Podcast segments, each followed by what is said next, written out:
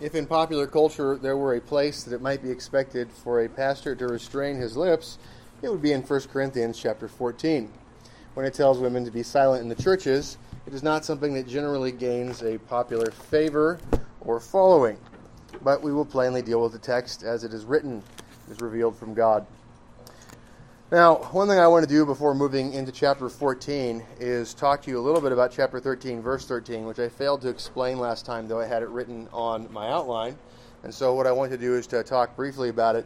You'll remember in chapter 13, we talked about the fact that there is a, a cessation of some gifts and a continuation of others. So far, where that lands, we had in the beginning of 1 Corinthians, the first nine verses as an introduction chapters 1 through 4 are essentially about authority, unity, division, and right and wrong honor and how we know anything. And we get into chapters 5 and 6, and we deal with church courts and civil courts and the relationship of them. Chapter 7 deals with questions of marriage. And then we get into chapters 8 through 14, which is written in a way that is viewed as confusing by most people. Um, and what we have is two matters food and public order, things dear to my heart and we see those two subjects dealt with in an interwoven way. And so, in the question of food, there's the food devoted to idols, the wages for officers, and the Lord's table. And in the questions of public order, there's men and women, hair, head coverings, gifts of the Spirit, and the idea of two or three witnesses coming to speak, the way that men and women should operate in the public assembly, and how questions should be dealt with. And so, all of that is discussed. And so, We'll be getting into some of that. But at the very end of chapter 13, he talks about faith, hope, and bud uh, and love. Bud, faith, hope, and love abide. These three, but the greatest of these is love. Okay, so and now abide faith, hope, and love. These three, but the greatest of these is love. And so it is. You might ask yourself, well, how, how do we make? How is love the greatest of them? If the purpose of life is to glorify God, and principally we glorify God by knowing Him, then shouldn't faith be the greatest one? Well, the idea here is the goal is the thing that is maximal, the thing that is highest. Faith is the knowledge of God. The knowledge of God is necessary for us to have life, and we should always be pursuing it it will generate in us hope. Hope is a confident desire for something. And so we have confidence that all of the things that God has promised will be fulfilled. And so, in having hope, we are motivated to pursue a goal.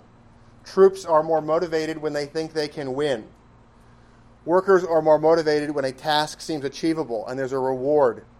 And so, what we have is faith in the revealed word, which teaches us that we are on the way to victory, that we have victory, that it will be obtained, and that there are rewards for doing it. And we are also told that love, obedience to the law, the application of the law, pursuing the good of each other and of God, that those things are the means that we apply. And so faith gives us the doctrine to know, hope gives us the motivation and allows us to know the direction that we're trying to accomplish. And love is the application of those means, and it's the desire of the well being of the object with the application of the means, the obedience to the law. And the reason that love is the greatest is because it is the final, it is the product, it is the end of the line. Knowledge matures you so that you have motivation towards the goal, and so that you then do the work. And the doing of the work is what love is. And so the greatest one is love. You know God, great there are many people in the United States of America that have the knowledge of God and they're useless. There are supposedly 30 million evangelicals in this country. If there were 30 million people who were actually seeking to apply the law of God, the world would be turned upside down. They don't have the fruit of love. They might be saved, but they don't have the fruit of love. And so, one of the reasons they don't have the fruit of love is because evangelicalism has pounded the ears of people that the work is hopeless and that to try to do anything to reform society is to polish doorknobs on the Titanic. Right? We are sinking. That's the, that's the message. The truth is that we're going to be here for a while to the thousandth generation, and so we better get working. And so, having confidence that we will win, knowing that there's a long term vision and a lot of work to do, that makes us have hope and it gives us a direction and gives us a proper strategic position. And it motivates love. And you go, I'm going to be here, my kids are going to be here, so I better do something useful. I better set something up. I better help to create a culture that sets things in the right direction. And when you think about this as a journey that's going to last for a while, you start to think, you know, correcting it by a couple of degrees is going to change where we end up in a few thousand years by a lot. Sure you've heard this before, but if you're in an airplane, you're traveling across the Atlantic, if you go a few degrees to the north or to the south and you're heading, you will find that it dramatically alters which part of Europe you end up in. Now, if you want to be in the cold, a couple degrees to the north will do it. If You want to be in the sunny Mediterranean, a couple of degrees to the south will do it. But the direction can be altered quite a bit. And so if you want to see a culture that's influenced a couple of degrees upward 500 years from now versus a culture that's degree that's that's modified in terms of its trajectory by a couple of degrees downward, it's pretty dramatic. So, faith, hope, and love. And the greatest of these is love. You manifest love because you know that doing what God commands is what matters. It's useful. And that will cause you to have more faith. As you apply the law of God, it opens up your eyes more. There are promises that as you apply the little that you do know, it causes you to know more. Pastor Geoffrey Botkin likes to say, apply 1% of the stuff you know. Just apply 1% of the stuff you know. Because, I mean, you're not. Just apply 1% of it, and you will find that it dramatically alters your own life, and it will dramatically alter your own understanding. So you just pick something to start applying, and you will find that you deepen your faith, it increases your hope, and that that expression of love toward God and toward neighbor has a reforming effect on the things around you. So that's the way in which the greatest of these is love. It is the last in the chain, it is the highest, it is the fruit, it is the thing being worked toward. It glorifies God by increasing our own knowledge of God, and it glorifies God by causing the showing and the manifesting, and it makes our witness more powerful to other people. It causes them to believe that we're not just hypocrites. That's why I love. So, chapter 14, verse 1 pursue love, chase it, hunt it down. Pursue love and desire spiritual gifts. Remember, when you see spiritual gifts, think Holy Spirit gifts, gifts from the Holy Spirit. So pursue love and desire Holy Spirit gifts, but especially that you may prophesy. Regrettable. None of us is going to have the gift of prophecy. That one's gone. We just read that, chapter 13. Right? It's gone. So, what's the closest thing to it? The closest thing to it now is teaching. Yes, nailed it. Right? I'm getting to do that right now. It's fantastic. And so we look at that and we say, all right, I need to know the scriptures so well that I can teach them clearly to other people. That's what we should all strive for.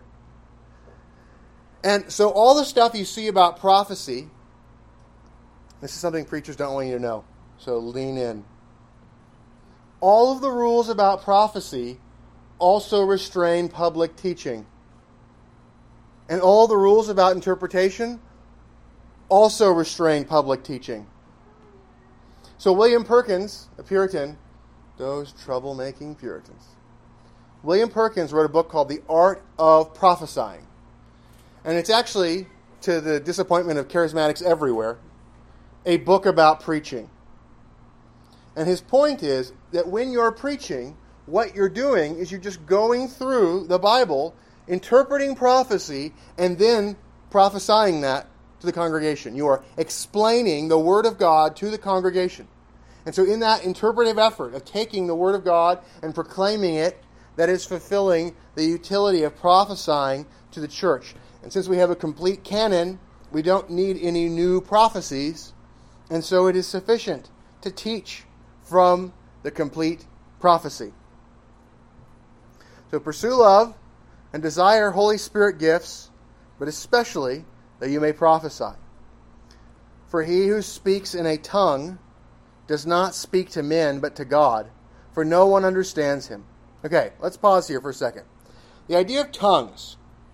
Acts chapter 2 is a very important chapter for understanding the doctrine of tongues. What you have occurring in Acts chapter 2 is you have a bunch of people, Holy Spirit comes upon them, they prophesy. They prophesy in languages that aren't their natural languages. They're not the languages they were raised in. It's not their first language, not their second language, not their third language, it's their spiritual language, which is not like a spirit guide. It is a language that the Holy Spirit causes you to speak that you didn't learn. Now, here's the thing when you do that, you actually understand what you're saying. You actually understand what you're saying. And as you understand what you're saying, you can either put your mind to trying to remember it so you can interpret it for people or not.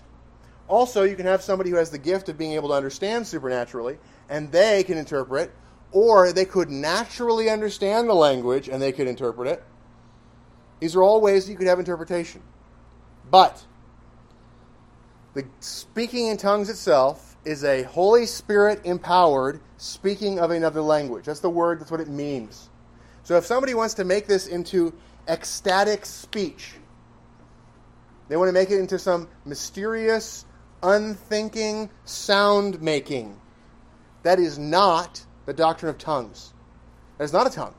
And if we read what Paul says, it's going to be very, very clear that that's not the doctrine of tongues of the Bible.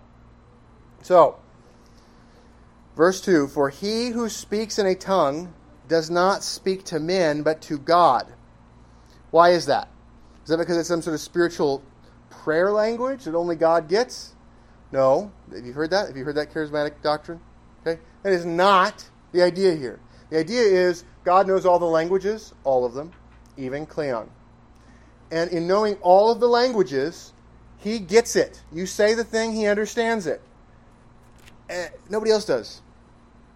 Nobody else does, unless they already know the language, unless they can have an interpreter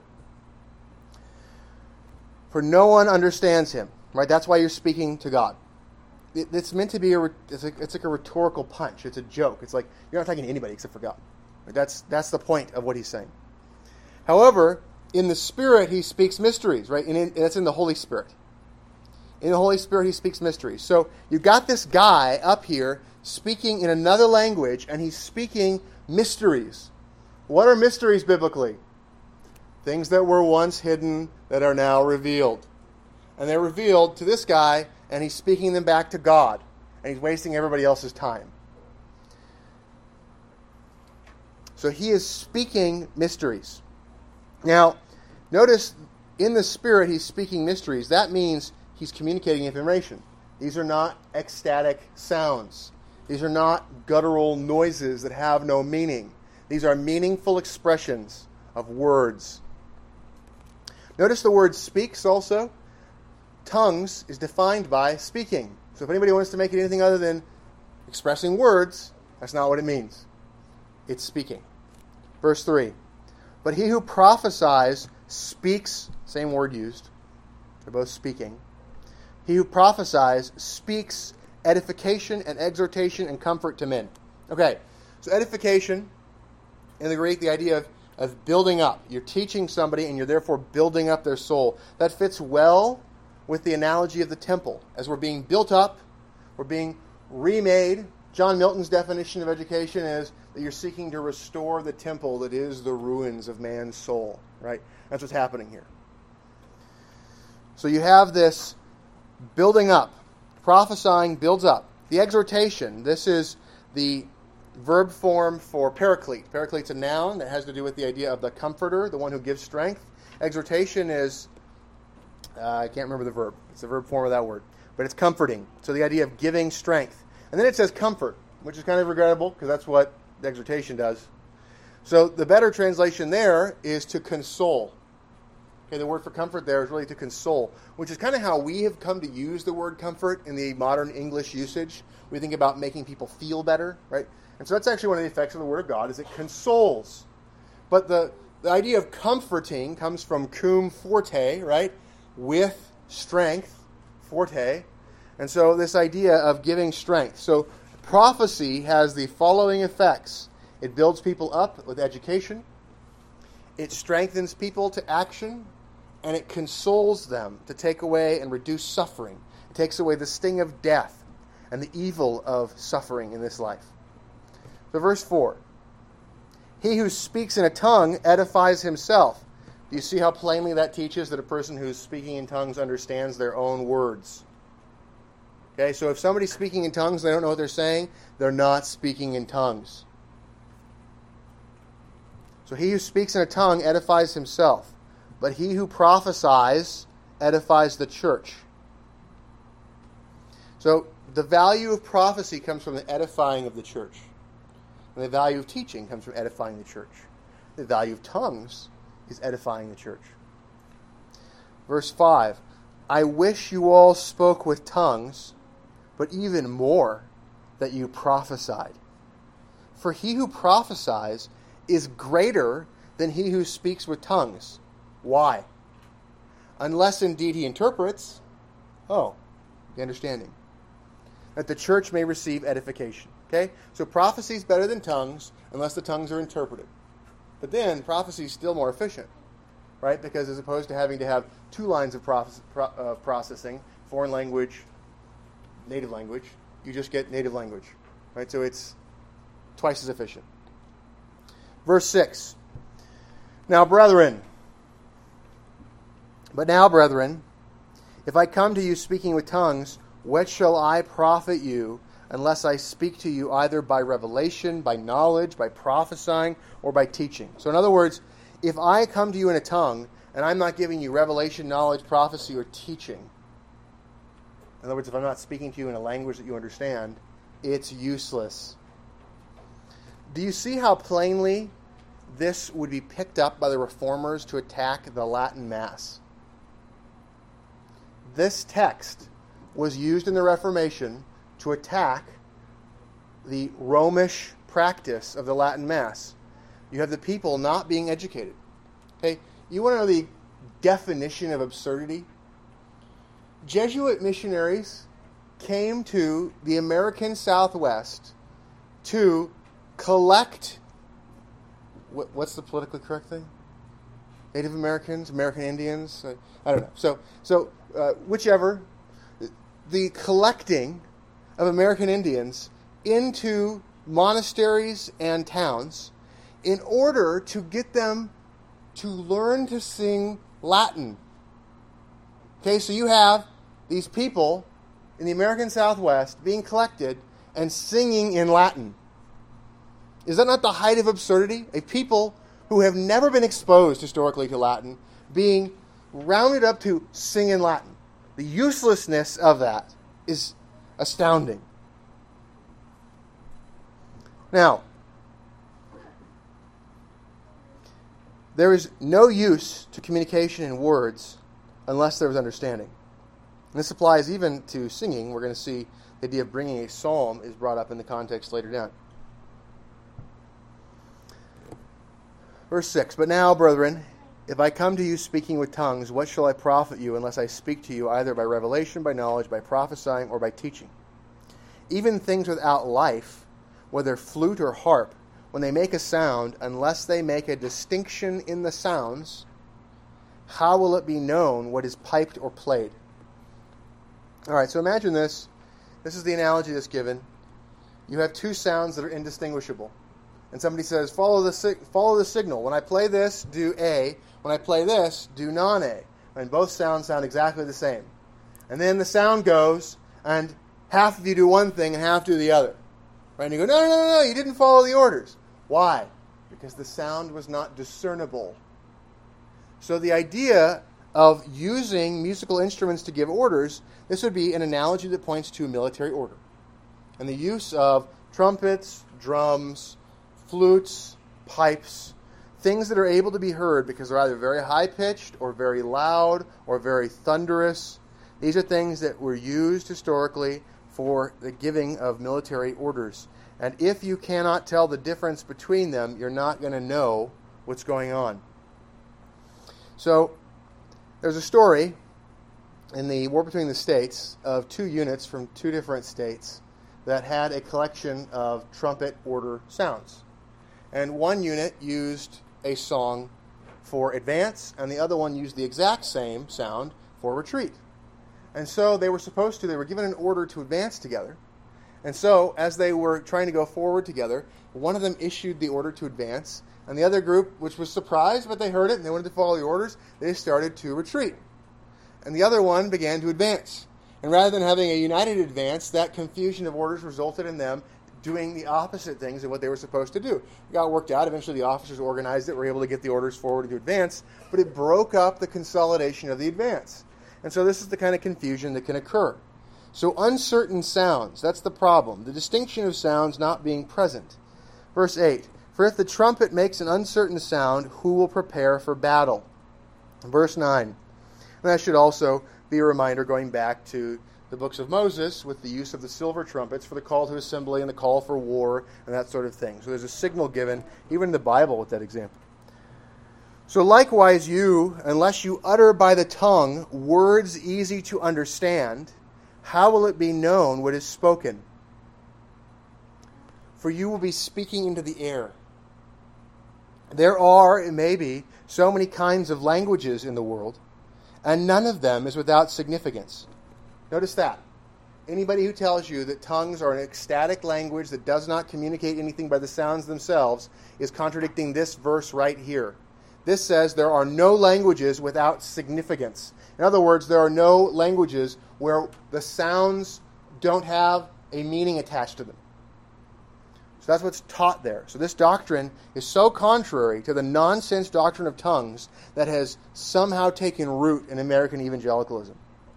Verse 11 Therefore, if I do not know the meaning of the language, I shall be a foreigner. The more literal language there is a barbarian, but they have the same effect.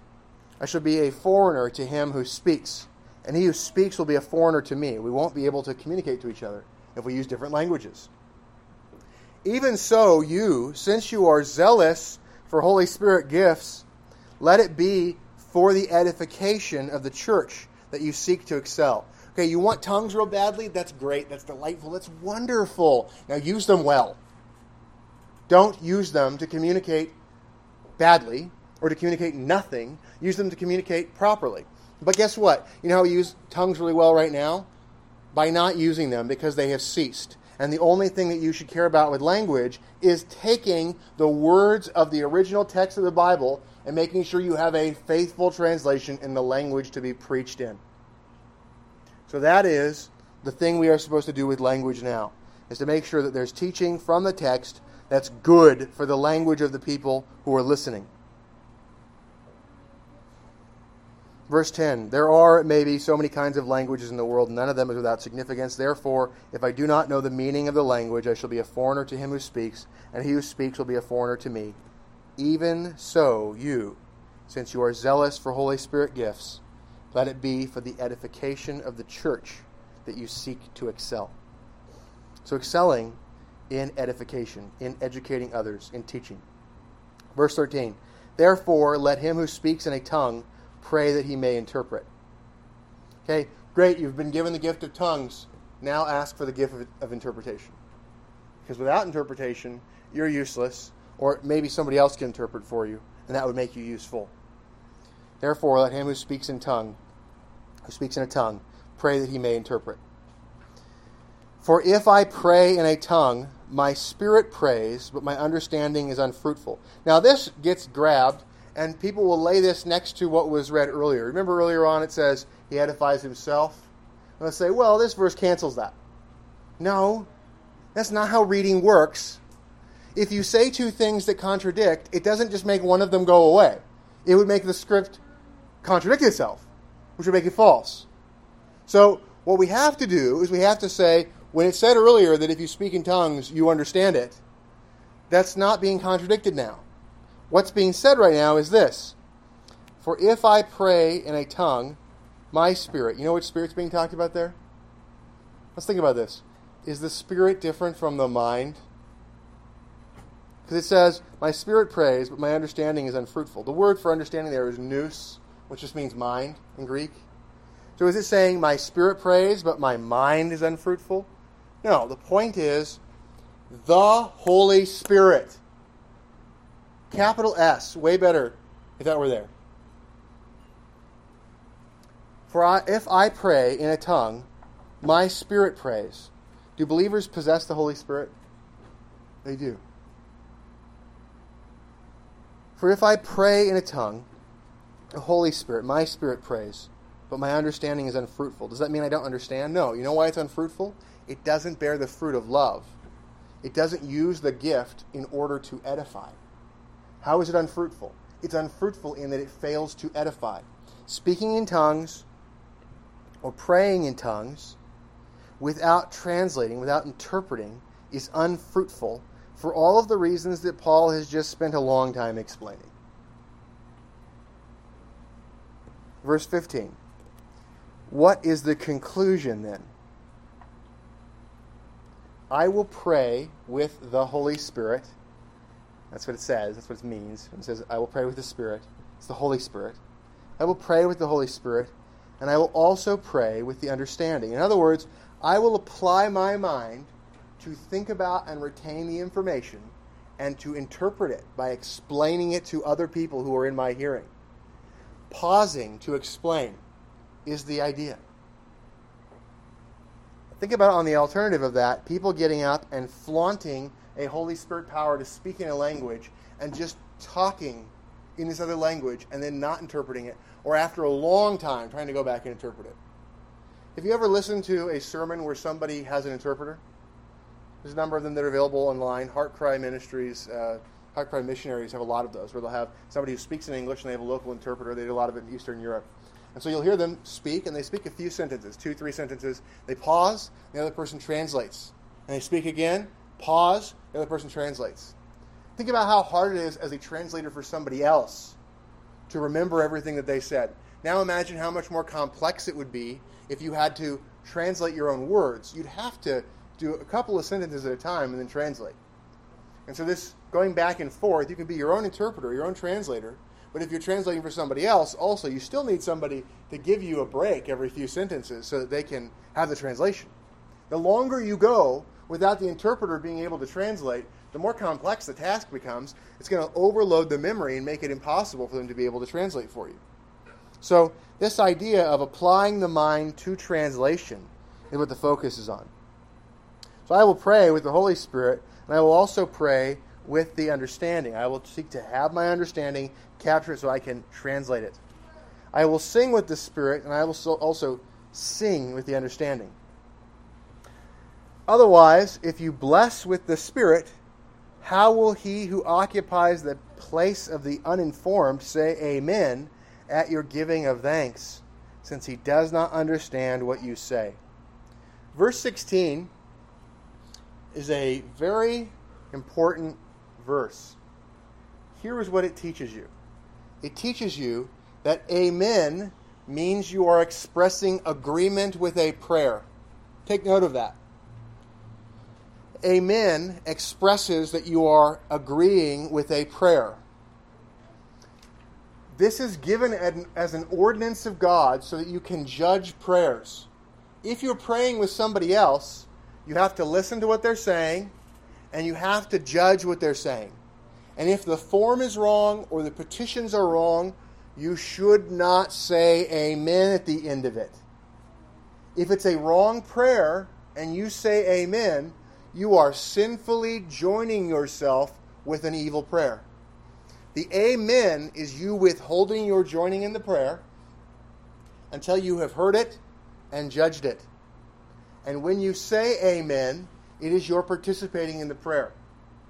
And that is why we say together amen, as opposed to just, why doesn't somebody just get up here and pray and then we all do nothing? The amen is an expression of agreement, and it is you participating in the prayer. So notice what this implies. It says, Otherwise, if you bless with the Spirit, so if there's a Holy Spirit blessing, how will he who occupies the place of the uninformed, the one who wasn't able to be informed because the language was one he didn't understand, how will he say amen at your giving of thanks, since he does not understand what you say? It's saying it would be unlawful. It would be unlawful for him to say amen because he doesn't know what he's agreeing to. Which also, by the way, means you should not agree to things you don't understand. There's, there's another general principle. Here are principles that we draw out of this text. So this text says you shouldn't agree to things you don't understand and you shouldn't say amen to a prayer unless you all understand it and you agree with it. When you say amen, you are participating in the prayer. If it's an idolatrous prayer, you participate in the idolatry. If it's an evil prayer in terms of the petitions put forward, you participate in those evil requests. Verse 17 For you indeed give thanks well, but the other is not edified. Okay, get that. Notice how verse 17 again proves the person speaking in tongues understands what they're saying because they understand what they're agreeing to, but the person who can't understand the language does not understand, is not edified, cannot say amen. Verse 18. Now, let me pause here for a second. People try to make this text really hard to get. But have you noticed how it's actually really simple? All it's saying is, guess what, everybody? If you speak in a language other people don't understand, they're not going to understand it. And that's not useful because you need to understand things in order to be educated. And if you're going to grow in understanding, then you should have an interpreter so that people can grow in understanding. And also, don't agree to things that you don't understand. Right? That's it. This is a simple text. And it takes people trying to cram a made up practice of nonsense noises into a church to make it feel spiritual, to make it so that we would have some other view. In the Reformation, this was broadly understood, and it was used to attack the nonsense doctrine of preaching in Latin in the Mass. And somehow this was lost. So, you have Pentecostals and Charismatics to thank for taking this very plain text and twisting it. And we need to recognize that that is a destroying of the meaning of the plain text that was given to us by God. And so 1 Corinthians has been largely thrown out in evangelical churches because there's so many parts of it that people hate. 1 Corinthians is a book that lets you hold preachers accountable. This is a church order book. It is a book of liturgy that is given to you, the saints, to hold officers accountable. And so the reason this has been twisted is to take power away from the congregation and to prevent them from holding accountable the preachers.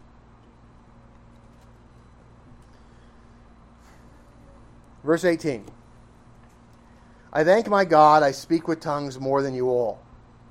Yet in the church, I would rather speak, notice in the context of in the church, right? So this is with other people in the public worship, in the assembly of God, or other people are required to be there. So if you go on too long and you're speaking in a language they don't understand, you can't just get up. You're like, oh, I've been called to assemble. I can't leave.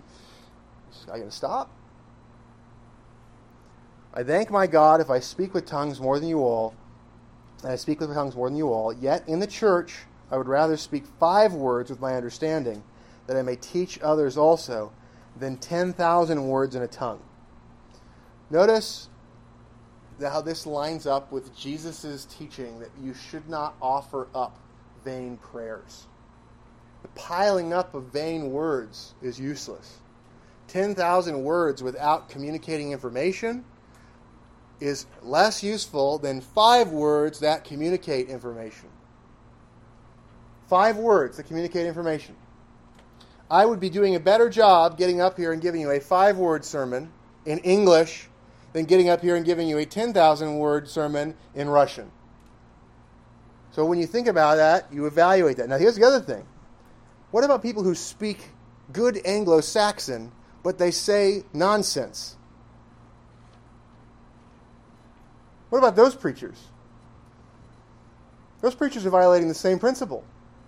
If you have people teaching contradictory doctrine, so they get up here and give you a bunch of words in the language you understand, and they say contradictory things, guess what they've just done with their 10,000 words? They've made their 10,000 words into a foreign language because it's meaningless. They've killed off the significance to you. So often preachers will give with one hand and take away with the other. God is sovereign, but not really.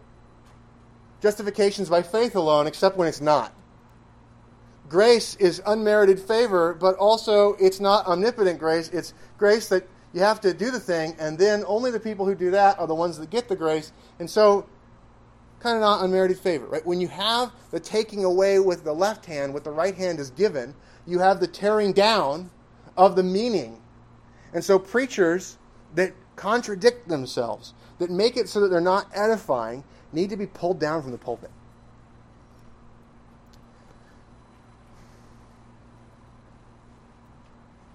I thank my God I speak with tongues more than you all. Yet in the church, I would rather speak five words with my understanding that I may teach others also than 10,000 words in a tongue. Brethren, do not be children in understanding. However, in malice be babes, but in understanding be mature. Okay, so don't be children in understanding, be mature in understanding. Be immature in hatred. See, we have love, be mature in love, be immature in hatred. Be mature in doctrine, not immature in doctrine. And so, as we think about that, and as we consider the need to be mature in doctrine, think about how much of a curse tongues would be if you didn't have an interpreter. And so, here's the next thing. In the law it is written, with men of other tongues and other lips, I will speak to this people. And yet, for all that, they will not hear me. That's a curse.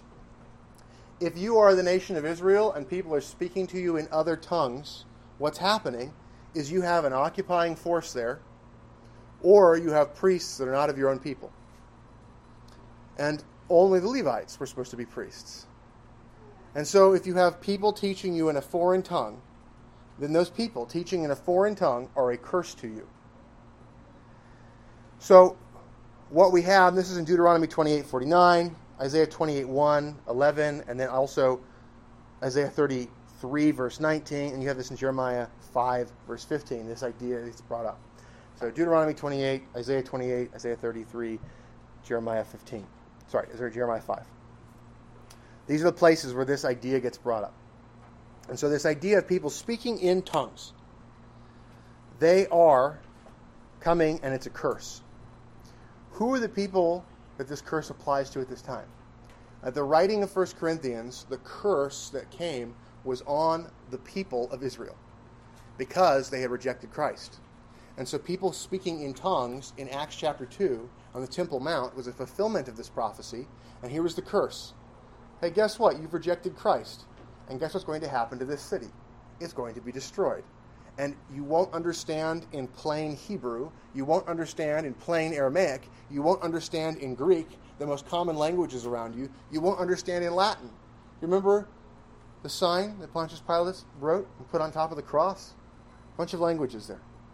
Okay, you won't believe this. You won't believe this testimony. Then fine, there will be other languages here. The languages of men whom you do not understand. And that was a sign of curse. It's a sign of curse, and we're going to see Paul explain how that works. Verse 22 Therefore, tongues are for a sign, not to those who believe, but to unbelievers. So, when there was speaking in tongues in the middle of the temple, in the middle of Jerusalem, that was a sign for unbelievers. That was a sign for Judah, for Israel, as an unbelieving nation.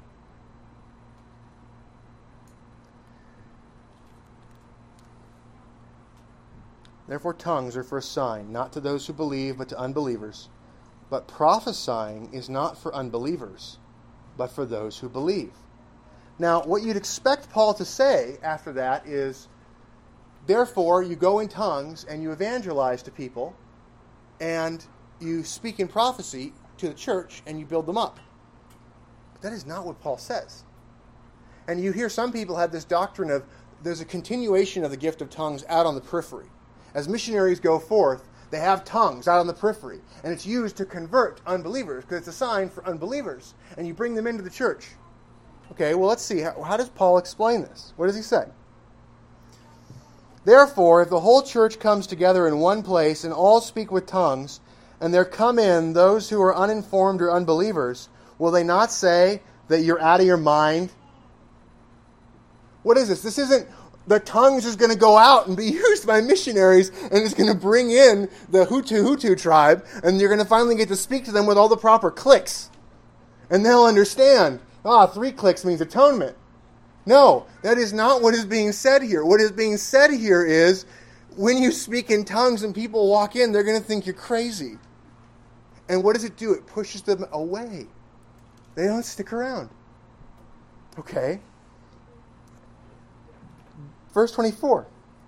But if all prophesy, and an unbeliever or an uninformed person comes in, he is convinced by all. He is convicted by all. And thus the secrets of his heart are revealed. And so, falling down on his face, he will worship God and report that God is truly among you. Now, this is not somebody here is feeling guilty about loving cars too much. That's not the revealing the secrets of the heart. This is not the thing that's going on.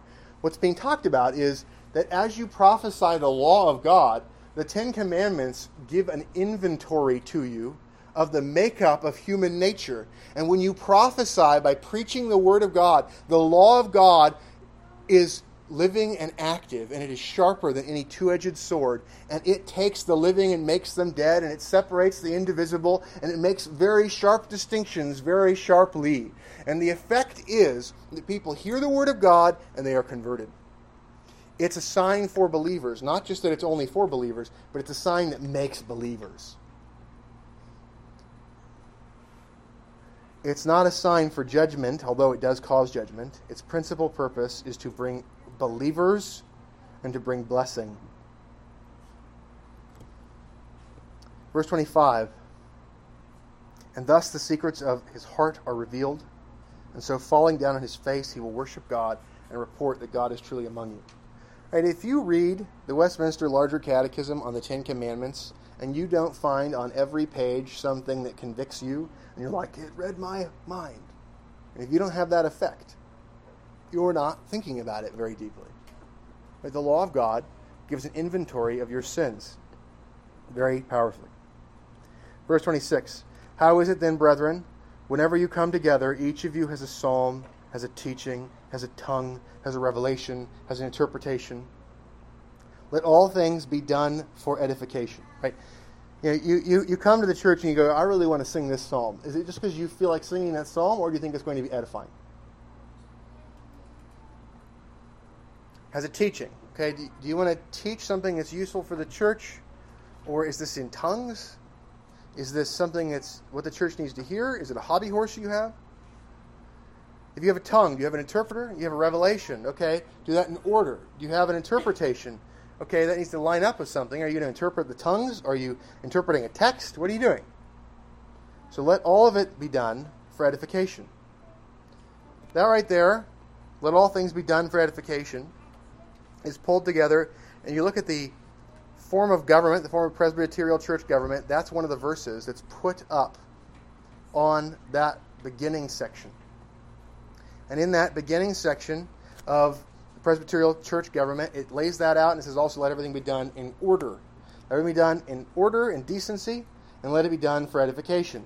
Those are principles that are typically associated with Presbyterian church order. And that's because that's what the scriptures teach. Verse 27 If anyone speaks in a tongue, let there be two or at the most three, each in turn, and let one interpret. Okay, so there needs to be an interpretation so that it's edifying, and there need to be two or at most three. Why? Because there need to be two public teachings or three public teachings. If you do less, you don't have two witnesses. If you do more, you are causing it to be burdensome. That's what's given two or three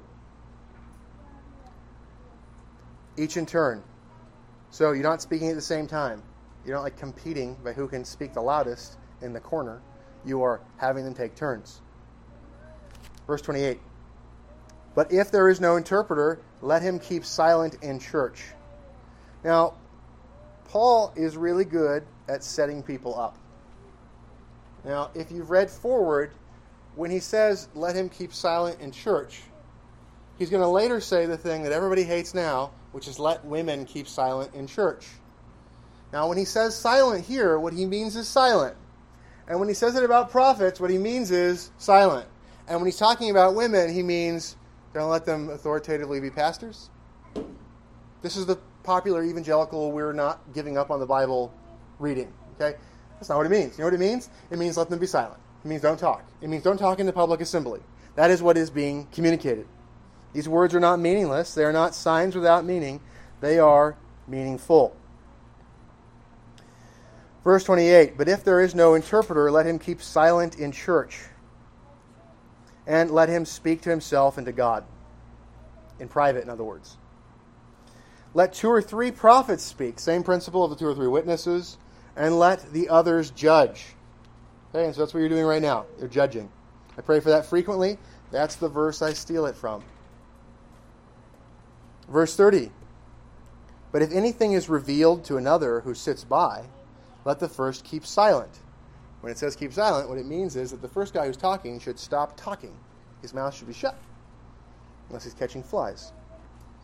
Verse 31 For you can all prophesy one by one, that all may learn and all may be encouraged. And the spirits of the prophets are subject to the prophets. So if somebody gets up and says, I've got to prophesy right now because the Holy Spirit's urging me on, right, that is false. That is not what the doctrine of Scripture teaches. It teaches that the prophets can control themselves, they can control when they speak and when they don't speak. And so, for the sake of order, they should not speak while somebody else is speaking. If they have something to say, they need to go through the orderly process of becoming the next to speak. The other person stops, and then they start speaking. This would apply not only in the public worship, it would apply in the church in general, which is why we seek to have an orderly proceeding for discussion in the assembly of the court. That is also the church assembled. Is the church assembled for government?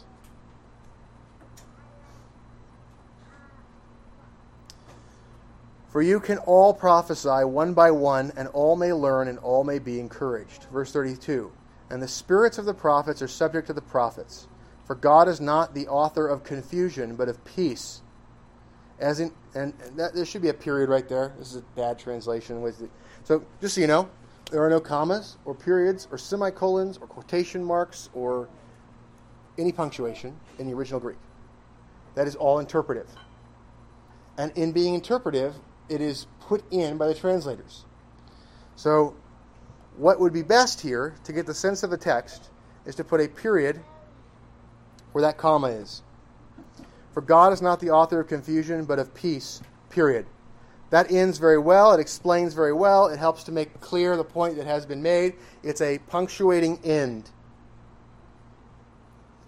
The next sentence would be explaining verse 34. And this fits very well with chapter 11, verse 1, that says, Hey, everybody, you should keep the apostolic traditions. And then in chapter 11, at verse 16, it says, Now, if anybody disagrees, this is contrary to the tradition of the churches. Okay? So when it's talking about the idea of not prophesying or praying with the head uncovered for a woman, it's saying this is the tradition of the churches, and it's the apostolic tradition. Now the same sort of thing is happening. As in all the churches of the saints, let your women keep silent in the churches. For they are not permitted to speak, but they are to be submissive, as the law also says. So, this is true in all the churches. This is to happen in the church. They're not permitted to speak, they're to be silent, but they are to be submissive. And there's an appeal to the Old Testament, as the law also says. The effort to explain this away was clearly foreseen by God because he put all those reasons around it. It has basically the Fort Knox of reasons. Right? You've just got layer after layer of reasons you have to find a way to chop away to get to a feminist interpretation. And we've done it. Verse 35. And if they want to learn something, let them ask their own husbands at home. Another layer to Fort Knox. The point is, even question asking is supposed to occur by the men because question asking leads where the discussion is going to go. So even if there's not a exhortation being given, there's not a didactic teaching being given, even the question asking is not to be done by the women in the church. This also means guess who can ask questions? Men. How many churches do you know of where the pastors let the men ask them questions in public. What did Jesus do? What did the apostles do? What does this say? Hey, men, if you go to a church and they don't ask you ask questions, guess what they're saying you are?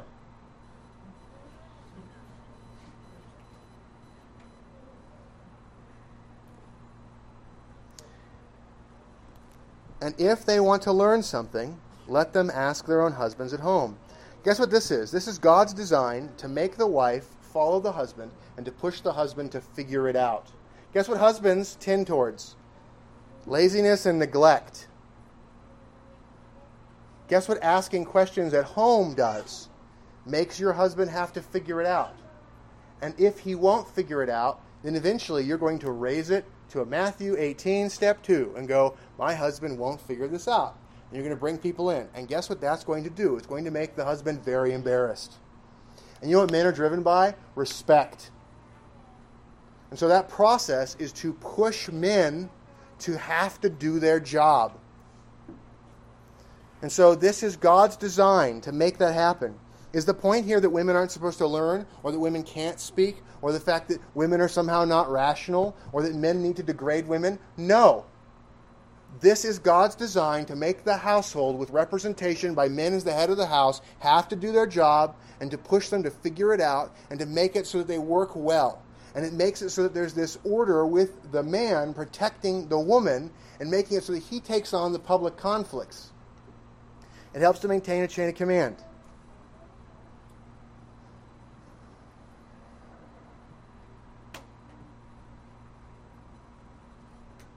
Verse 35 And if they want to learn something, and they should, let them ask their own husbands at home.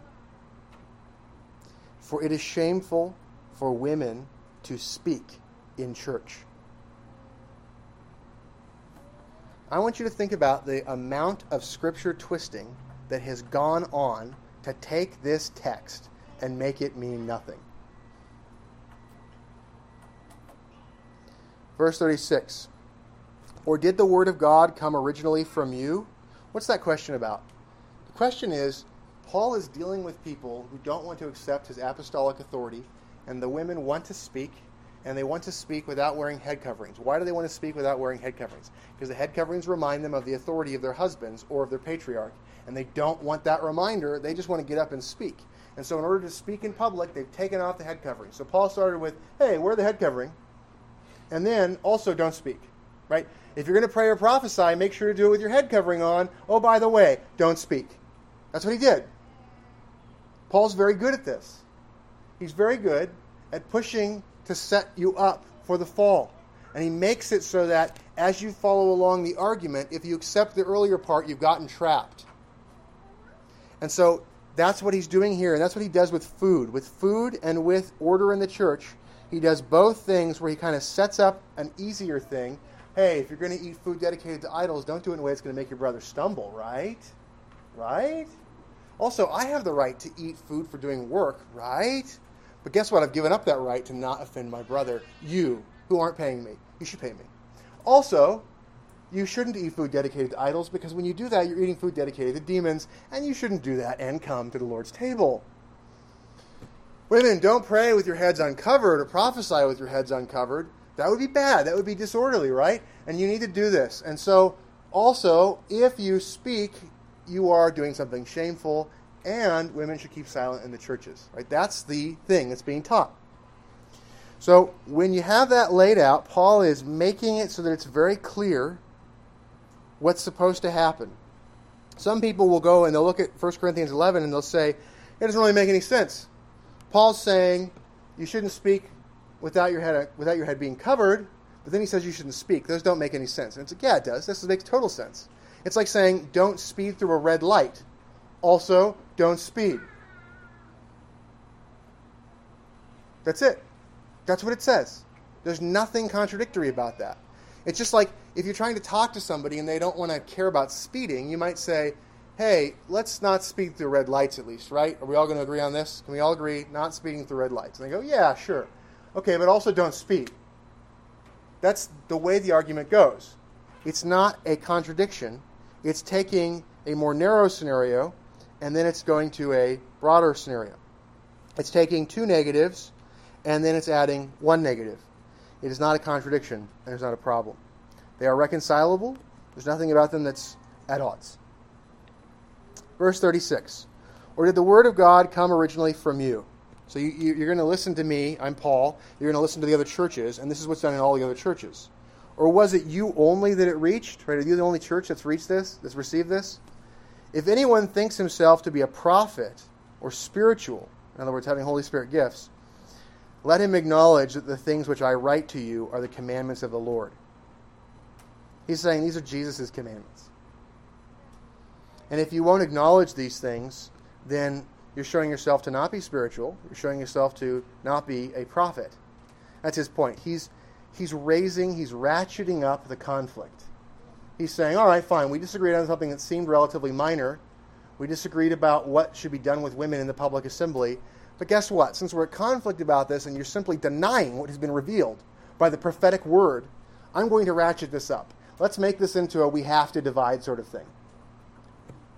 If you don't accept what I'm saying, you're denying the authority of the Holy Spirit, and you're denying the commandment of the Lord, and you're denying my apostleship. He's raised the stakes. And men, this is something we're required to do sometimes. We can piddle around at the edges, we can play around, we can fight, we can we can kind of, you know, we can kind of wrestle over things for a bit, but sometimes it becomes obvious that somebody simply doesn't want to apply what the word of God is saying. And when it's time, when you've made it very clear, when you've laid out what the scriptures say, and you've shown it to be plainly written, and they don't want to do or believe what it says, sometimes you just say, maybe you're not a Christian then. Because Christians believe the Word of God. So do you believe the Word of God or not? This is the conflict we're required to do sometimes.